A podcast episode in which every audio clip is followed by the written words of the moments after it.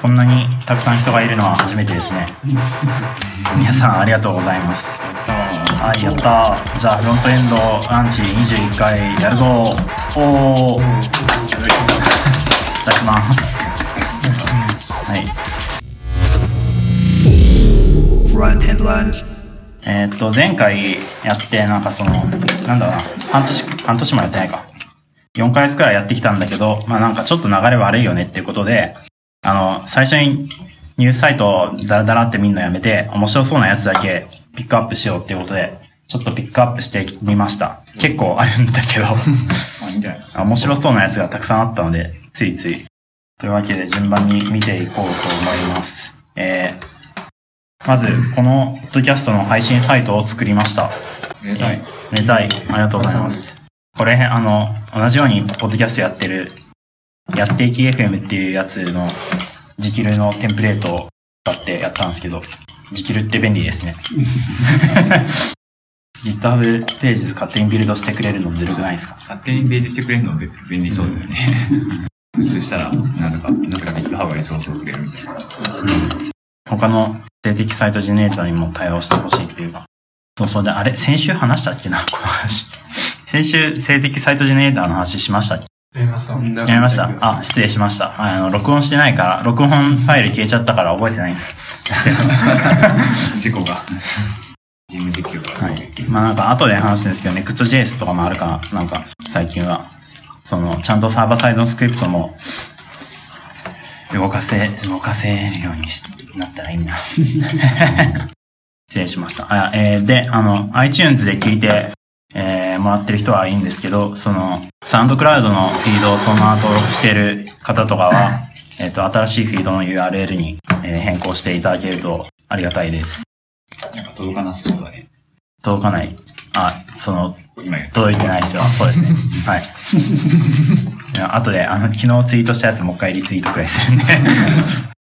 iTunes 更新したんだけど、ちゃんと反映されてるかな？なんか、あれなんですよね。フィード URL 変更したら24時間以内にやるんで、ちょっと待ってくれって言われるんですよね。へー浸透待ちみたいな。はい、えーっと、ここからはニュース見ていきます。えーっと、まあ、JSR インフォから拾ってきたやつなんですけど、AVA っていうテストフレームワークの0.18.0が出ました。うん。AVA っていうのは、えーっと、まあ、社うちの社内だと、その、モカとか使ってるテストフレームワークなんですけど、AVA は、その、なんだ、簡単に始められて、何も設定しなくても並列で動くし、パワーアサートが入っていて最高みたいなやつですね。で、そのパワーアサートを使ってたんですけど、この0.18からは、なんかマジックアサートっていう独自路線に入って、あ、リフ出すんだ。リフがよりなんか詳しくなってるみたいな。へえ。すごい。パワーサートより、よりすごい。みたいな。うん、プリティフォーマットをフォークしたものを利用しています。なんか、うん、別にパワースタート本体を改善するみたいな本にはいかなかったんだなっていう感じですけど、パワーサートってなんか、テストが落ちたコードを見せてくれるみたいな感じだよね。うーんと、それだけではない。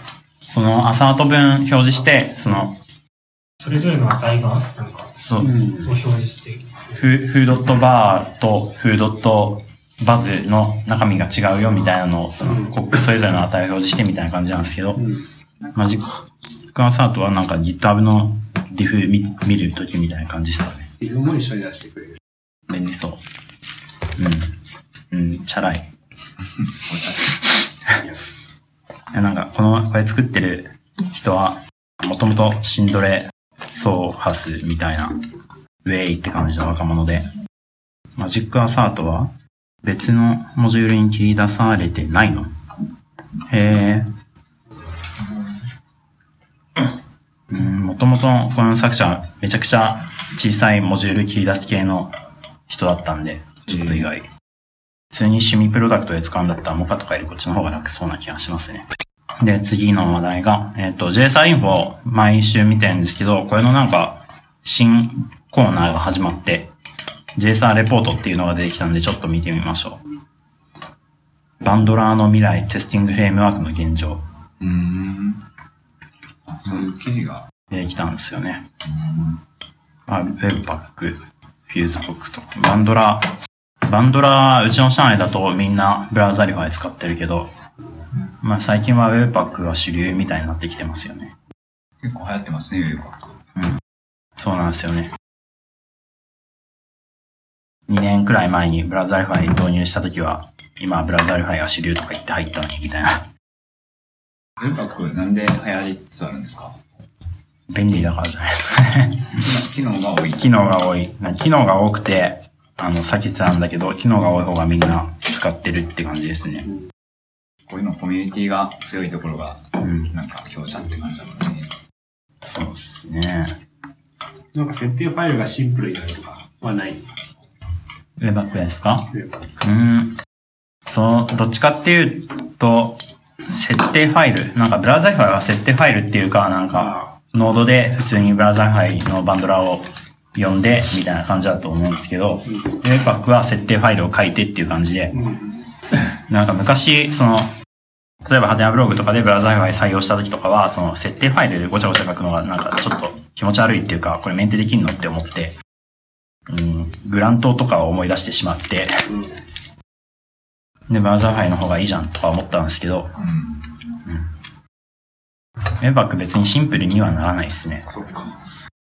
webpack の Grunt っぽいさ、 watch して、コンパイルしてくれる機能みたいなのがついてなかったっけ、もう何でもついてますね。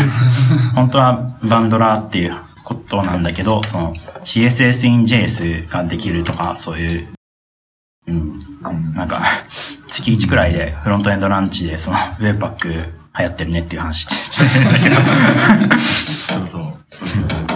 勉強続きでは。そうですね。まあまあ、まだ生還、って言ってるのに新しいので、なんだっけ？なんか、今後の機能追加改善については投票ツールをと通じて、うん、そうですね。なんかバージョン2がまだ、ベータだか、アルファだかなんだかなんだけど、そろそろ正式版が出るとかそういう話もう出たんだっけ？あ、正式リリースって書いてある。うん。そっか。正式リリースされたので、で、今後はなんか投票で機能を追加していくよって話ですね。次の開発候補としては、最適化とかタイプスクリプト周りの改善。TypeScript tree shaking。へえ。で、他にもフューズボックスっていうのとか、うん。 Rollup っていうのとか、 Rollup は、まあなんか結構有名なんですけど、そうですね。で、 Browserify があって、Browserify 自体を機能追加改善するアップデートはあまり積極的に行われていません。まあ、完成してるからな。うん。サブスタック以外にマージするマンがいない。そっか。うん。うーん、もともと、なんか、Linux 哲学的にいろんなモジュールに切り出して、組みだ、あの、組み合わせてブラウザイを作ってたんだけど、依存のアップデートは滞りがち。うん。うん。なるほどね。ウェブパックは体感巨峰主義って感じで、何でも一つ all in one って感じだけど、その分、アップデートしやすいみたいな、そういうことがあるのかな。まあ、メンテナ、アクティブなメンテナーがいないと、まあ、普通の方式でも辛くはなりそう、うん。みたいな感じなんですかね。そうっすね。で、まあ、ES モジュールズの話題とかもありつつ、うん、なんかさっきエンジニアチャンネルで、あれですね、あの、 watchify が遅いみたいな話ありましたね。 watchify は遅くない。 watchify は遅くない。いや watchify は遅くないけど、ウォうん。ッチファイ使う、いや、使ってなくて、うん。まあ、使うとちょっと早くなるんじゃないかって話をしてたんだけど、あ、そうなんだ。うん。その、なんか、 tsify が悪いのか、 tsify、うん合ってる？ tsify がまあ、悪いのか、なんでも、はい。watchify が悪いのか、 Browserify が悪いのか、わからんが、その、関係ないファイルを変更しても、ビルドが走ってしまって大変だねっていう話をしてた。うん。なんか結構、これ調査してるの見たら、ちゃんと、 Browserify で、 watchify の中身見てて、いい感じに差分コンパイルしてくれよ、みたいなうん話。解決方法を見るとプロキシとか使ってて、あの、強引に、あの、上書きしてて、かっこいい。これ T シファイ使わないとそのなんか不要なコンパイルは走らない。いや、わからん。誰が悪いのかこれよくわかんないですよね。普通に Browserify してなくても、なんかティ、ッシュファイ、 tsify が悪い気がするんで、まあ TSC であればって言ったんですけど、誰が悪いんですかねっていう感じです。結構社内のプロダ TypeScript を使ってるプロジェクトだと、あの、TSFI で、ブラウザーファイルの一部としてやるより、その、一旦 JS ファイル生成してみたいなのが多い気がする。多いですか？本当に？え、そんなことない？大体ティッシュファイ使ってるのではあ、そう。そうなんだ。はい。なんで、僕は JS に一回してからやった方がいいんじゃないかと思ってるんだけど、うんまあ実際どうなるかわからんって感じ。JS に一回すると、 Browserify とかのあのバンドラは JS 見るだけでいいからブ。ラウ Browserify とウォッチファイだったら、まあ多分いい感じにやってくれるだろうっていう気はするんで、うん。分離しようと思ってるけど、まあ実際どうなるかわからん。うーん。まあ、TSC ファイルの監視は TSC ウォッチっていうのがあるんで、まあそれやって、はい。まあプロジェクトが1個増えるけど、まあ1個増えたところでそんな問題はない。そっか。さっき気軽になんか原因とか調査したら面白いかもねって言ったけど、結構しんどそうな気がしてきた。まあそうです。で、こウれ、ェブバッグ使ったら早くなる。なんかありそうで、なんかウェブパック、社内で誰か使えばいい気がするんですけどね。普通に JS のビルドも Webpack の方が早いみたいな話は聞きますね。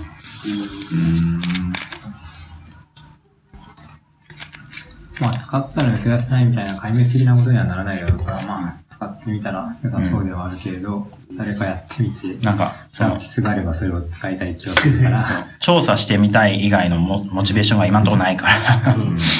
まあ、早くなるかもみたいなモチベーションあるなら、やってみたらいいような気がします。tree shaking、tree shaking が良さそうですけどね。そうですね。でも、 tree shaking するためには、あの、 tree shaking って、前回か前々回で話したんだけど、その、インポートしてるけど使ってない関数とかを minify で削除するための仕組みなんですけど、うん。それするためには、その全部、あの、 require とかしてるやつを、あの、ES モジュールのインポート形式に、あの、書き換えないといけなくて。それが結構めんどくさいんですよね。リクワイアは動的に呼べるから、その、静的解析で、その不要な関数とかを解析することができなくて、ただ ES モジュールズのインポートだと、この関数は使ってないよね、みたいなのが静的に解決できるので、っていう話なんですよね。なるほど。リクワイアが1個でも書かれてると、スリーシェイキングされないそれとも、本当は使ってるけど、不良とされちゃうなんか確か無視されるみたいな感じだった気がする。忘れました。はい。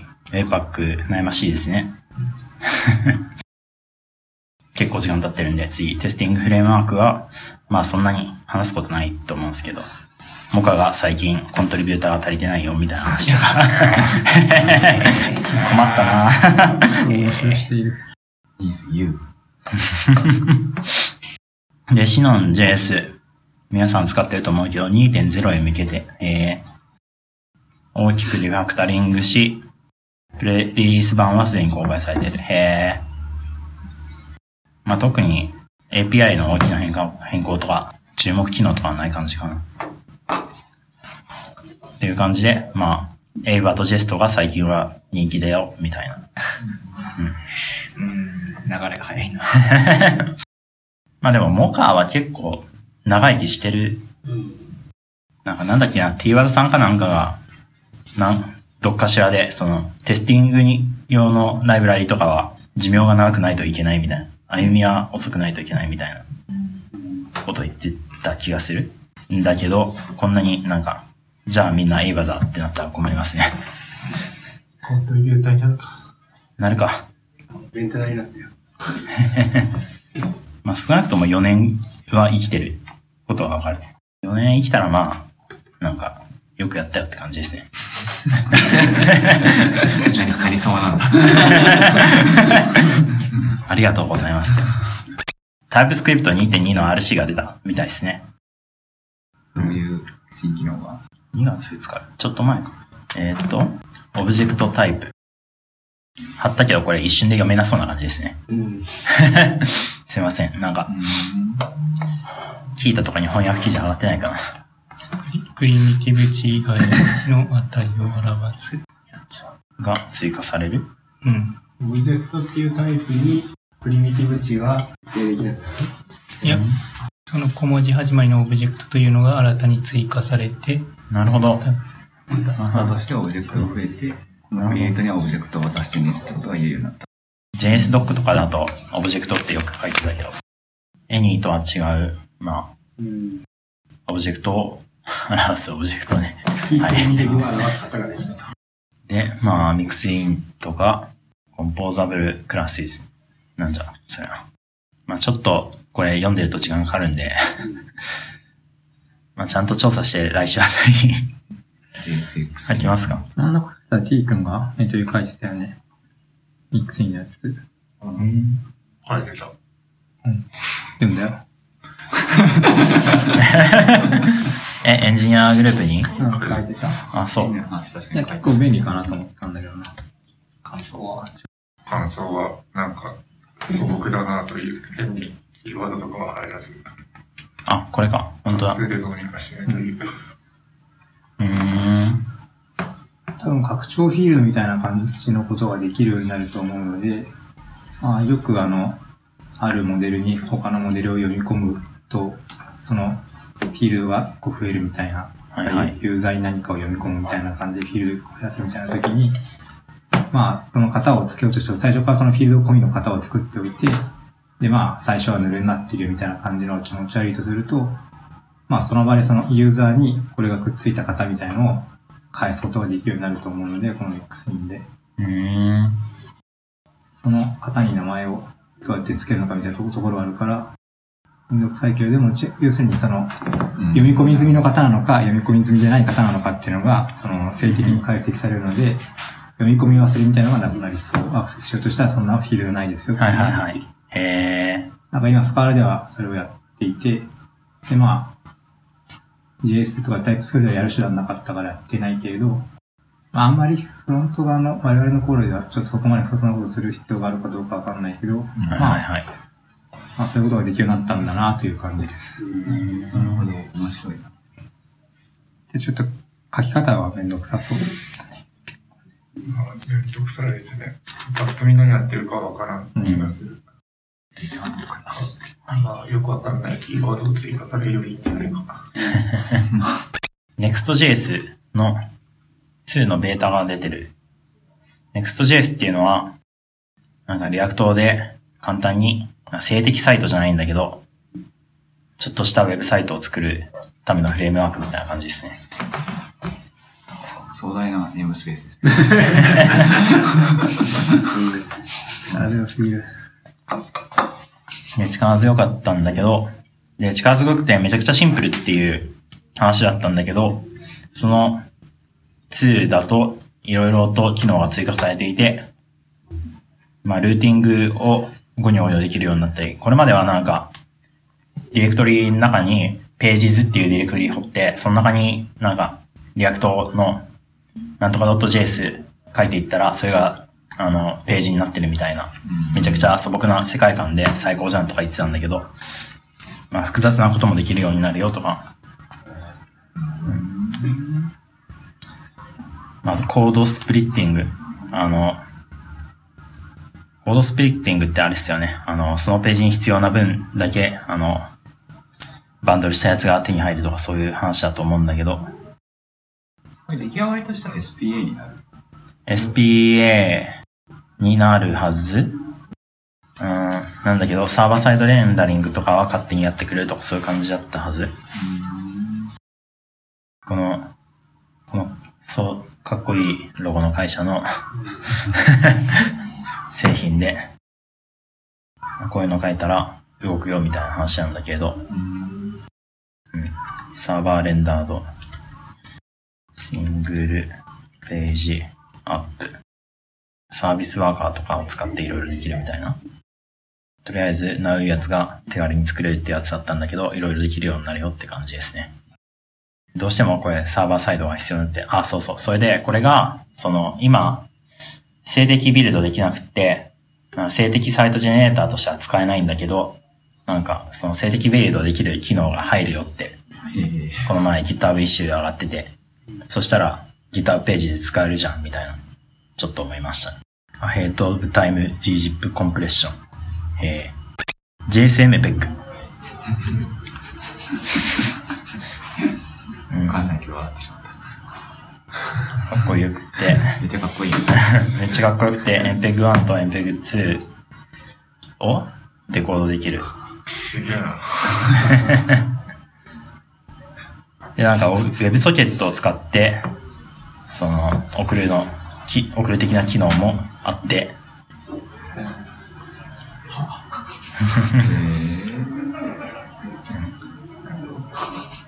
バイナリを送りつける。みたいな。かっこいい。ペグ2レコーダーってなんかライセンスなかったっけえ、あるんですか？いや、適当なこと言ってかもしれないい。や、わかんない。オーディオデコーダーズ、WebG WebGL and Canvas 2D レンダラーズ。Web オーディオサウンドアウトプット。はあ、かっこいい。デコーダー、ライセンスとかって言って。すいません、ちょっと適当なこと言ったかもしれない。H264 はよくなんか言われてましたよね。あ Windows には MPEG2 デコーダーがついていないのでしょう。ライセンスの問題 ?MPEG2 にはライセンス料が必要なのです。へえ。知恵袋見てる。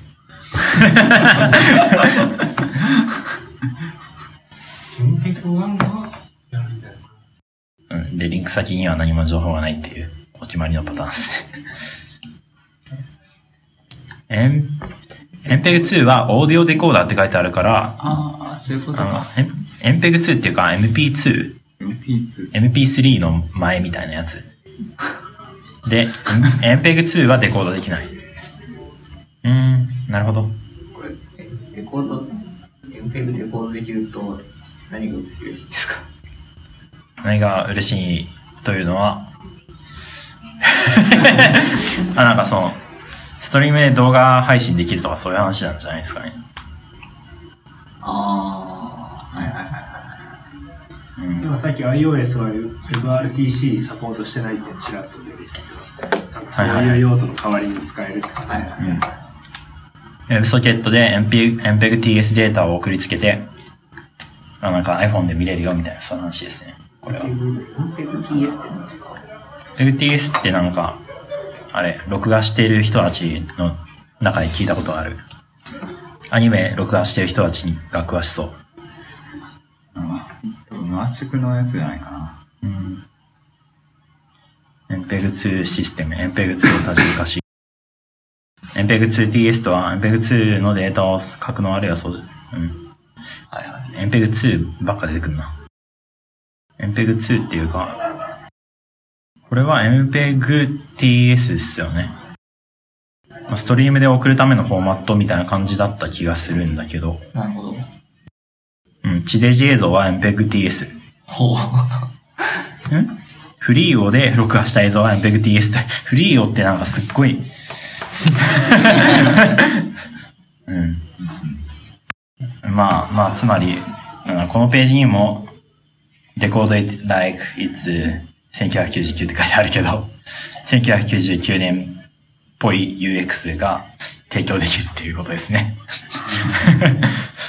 結構面白いのがあって、えっ、と、ゴミックス一番最初に見ようかな。あコードペンってあるじゃないですか。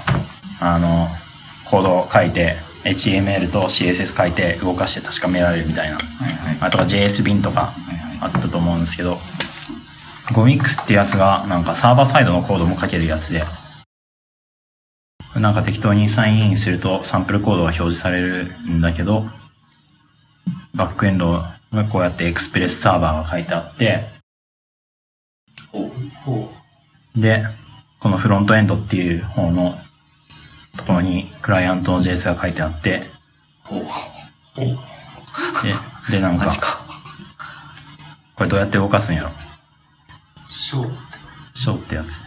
Your up. 書けるけど僕はね。あ、できた。すごい。すげえ。へイェイ。 submit とか言って。ああ、すごい。えー、え、ちゃんと、ええ、本当に通信してるそれ。え？本当に通信してるじゃえ、でしょ？え、 Service Worker とかで頑張ってんの？そんなことないでしょ。サーバーはどこよーとか言って、あー preserve log して、 submit すると、ちゃんと、あ、XHR で、で、あの、ちゃんとサーバー側から、レスポンスが返ってきてみたいな。えー、OK っつって。どっかで Node.js が動いてて、そこになんか自動的にデプロイされるということ？ですかね。なんかめっちゃ便利っすね。えここでいじれるヘロクみたいな感じ？感じ。えかっこいい。すごいね。うんで、アセットは、あの、画像とかドラッグドロップで追加できてみたいな。うん。開発環境じゃん。開発環境じゃん。IDE じゃん。この鍵、鍵マークドットエンブってのが可愛くていいです。鍵マークドットエンブ、どれですか？んああ、ああ。本当だ。ああ、シークレット。シークレット。おしゃれ。かわいい。ニコード。ええー。7文字だったっすね。これなんかなんだっけな。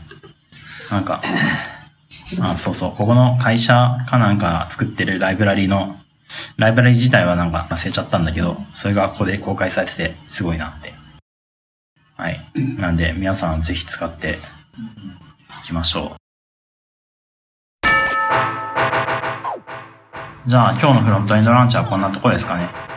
では、お疲れ様でした。